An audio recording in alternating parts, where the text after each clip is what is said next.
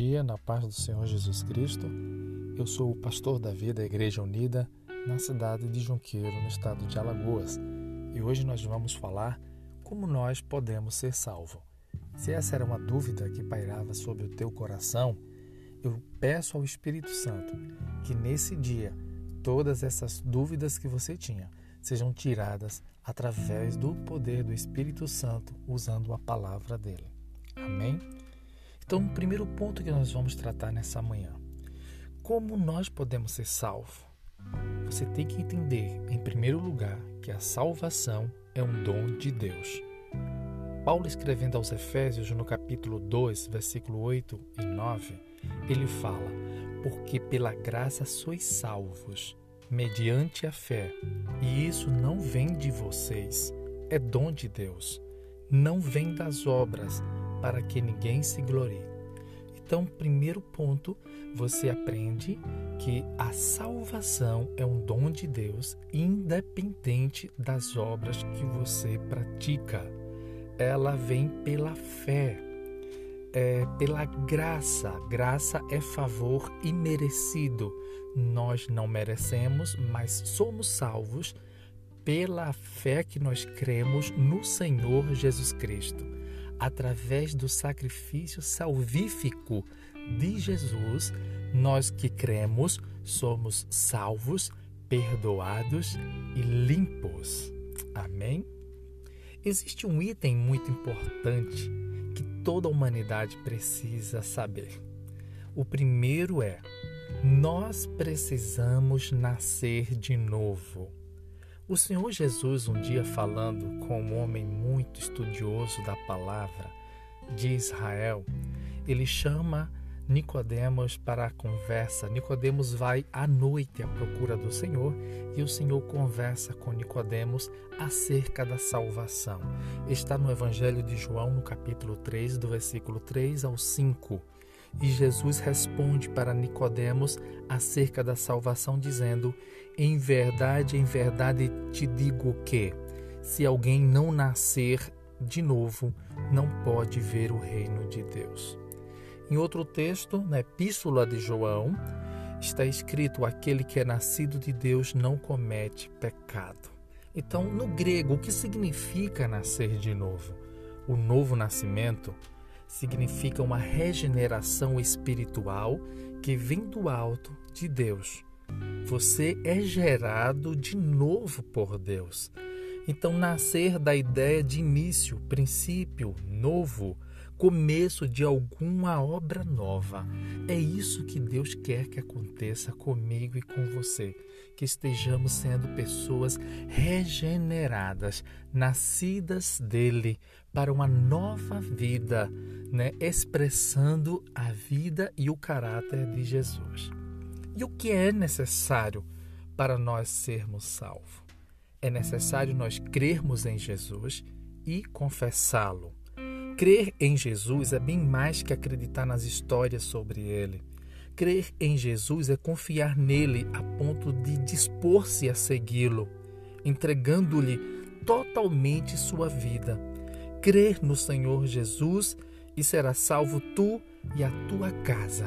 Foi isso que os apóstolos falaram para um guarda que estava tentando cometer suicídio no livro de Atos dos Apóstolos, no capítulo 16, versículo 31. Crer.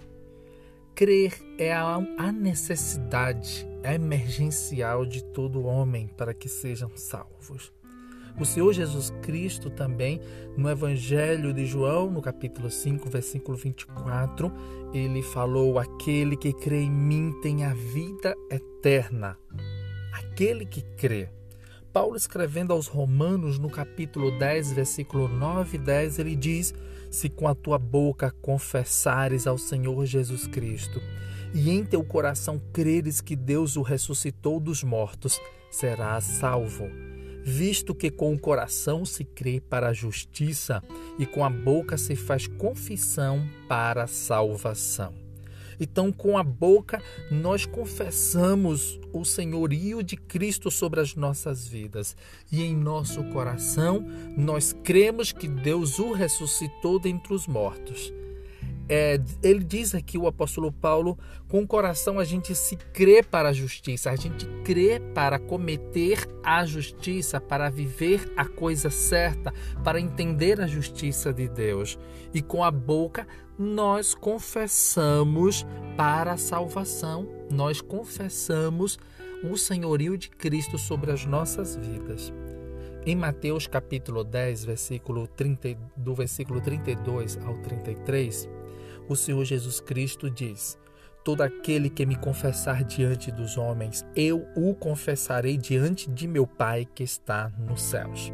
Isso é muito lindo, porque todo aquele que confessa aqui nessa terra, Jesus, entre, diante dos homens, ele confessa o nosso nome diante do Pai que está nos céus. Isso é maravilhoso. Existe outro item que é necessário para nós é, entendermos e vivermos essa dimensão do que é uma salvação. O nascer de novo também diz que eu e você, nós somos novas criaturas. É necessário haver arrependimento. No grego, a palavra arrependimento significa dar a volta, seguir em direção oposta. É uma mudança no interior do indivíduo envolvendo seu intelecto, emoções e vontade. É uma mudança de atitude. E o Senhor Jesus Cristo, mesmo pregando, né, quando o, o profeta João Batista foi preso, ele, no Evangelho de Marcos, no capítulo 1, versículo 15, ele disse: O tempo está cumprido e o reino de Deus está próximo. Arrependei-vos e crede no Evangelho.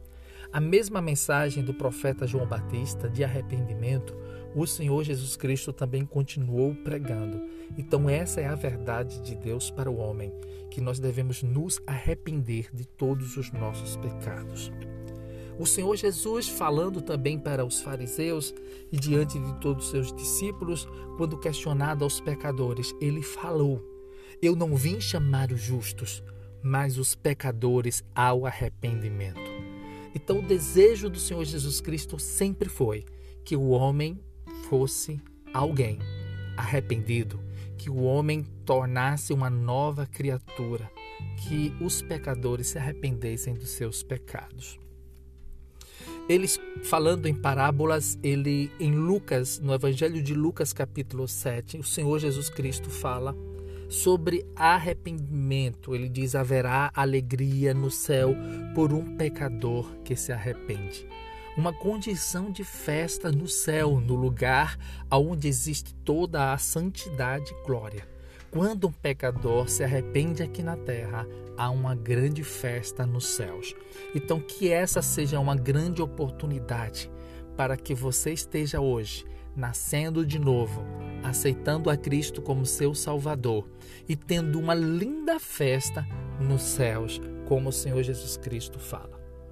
O profeta João Batista, quando pregava a palavra, ele, no Evangelho de Mateus, no capítulo 3, versículos 7 e 8, ele ia de uma forma muito direta para uma geração incrédula.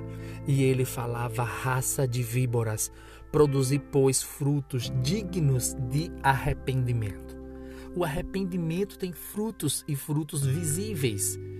Ele não estava aqui se referindo que as pessoas não estavam se arrependendo, mas ele estava dizendo para aquela geração que todo arrependimento produz frutos dignos.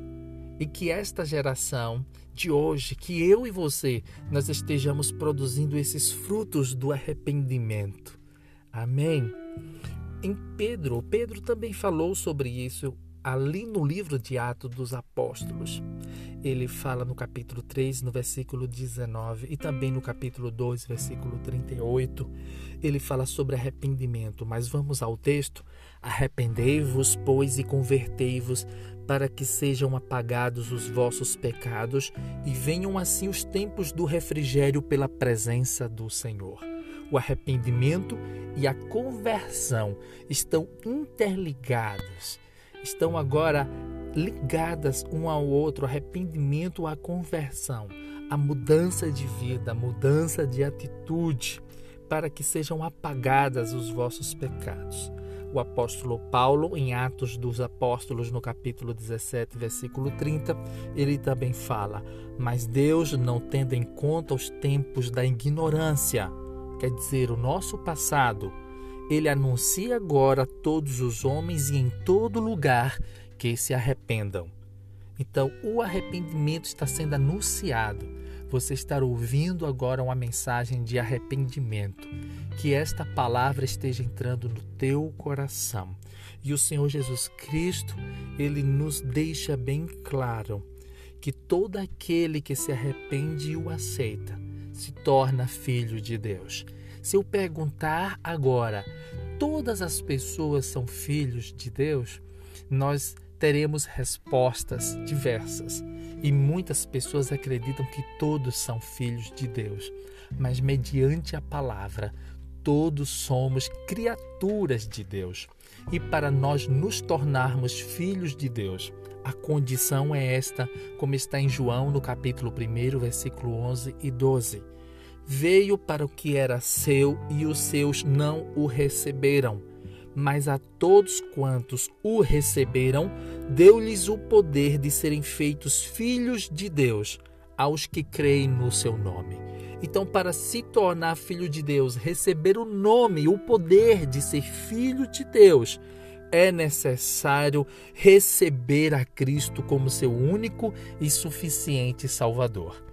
Que essa seja a minha e a sua decisão nesta manhã, para que você receba o poder e a autoridade de ser chamado Filho de Deus. Vamos orar neste momento? Pai, em nome de Jesus, nesse momento quero entregar, Senhor amado, a minha vida ao Senhor. Que todos os irmãos que estão orando comigo neste momento estejam também se arrependendo dos pecados, estejam crendo que o Senhor é o Filho de Deus enviado por nós para nos salvar, para perdoar os nossos pecados e para nos dar, Senhor amado, a garantia de nós sermos chamados de teus filhos. Eu, Senhor amado, peço-te que o teu Espírito Santo entre e faça essa grande obra em nossas vidas, levando-nos a termos o entendimento do plano da salvação do Senhor para as nossas vidas. O Senhor deseja que nós sejamos salvos.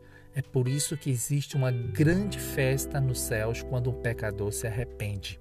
E nessa manhã eu me arrependo de todos os meus pecados e eu recebo e confesso o Senhor Jesus Cristo como meu único e suficiente Salvador da minha vida.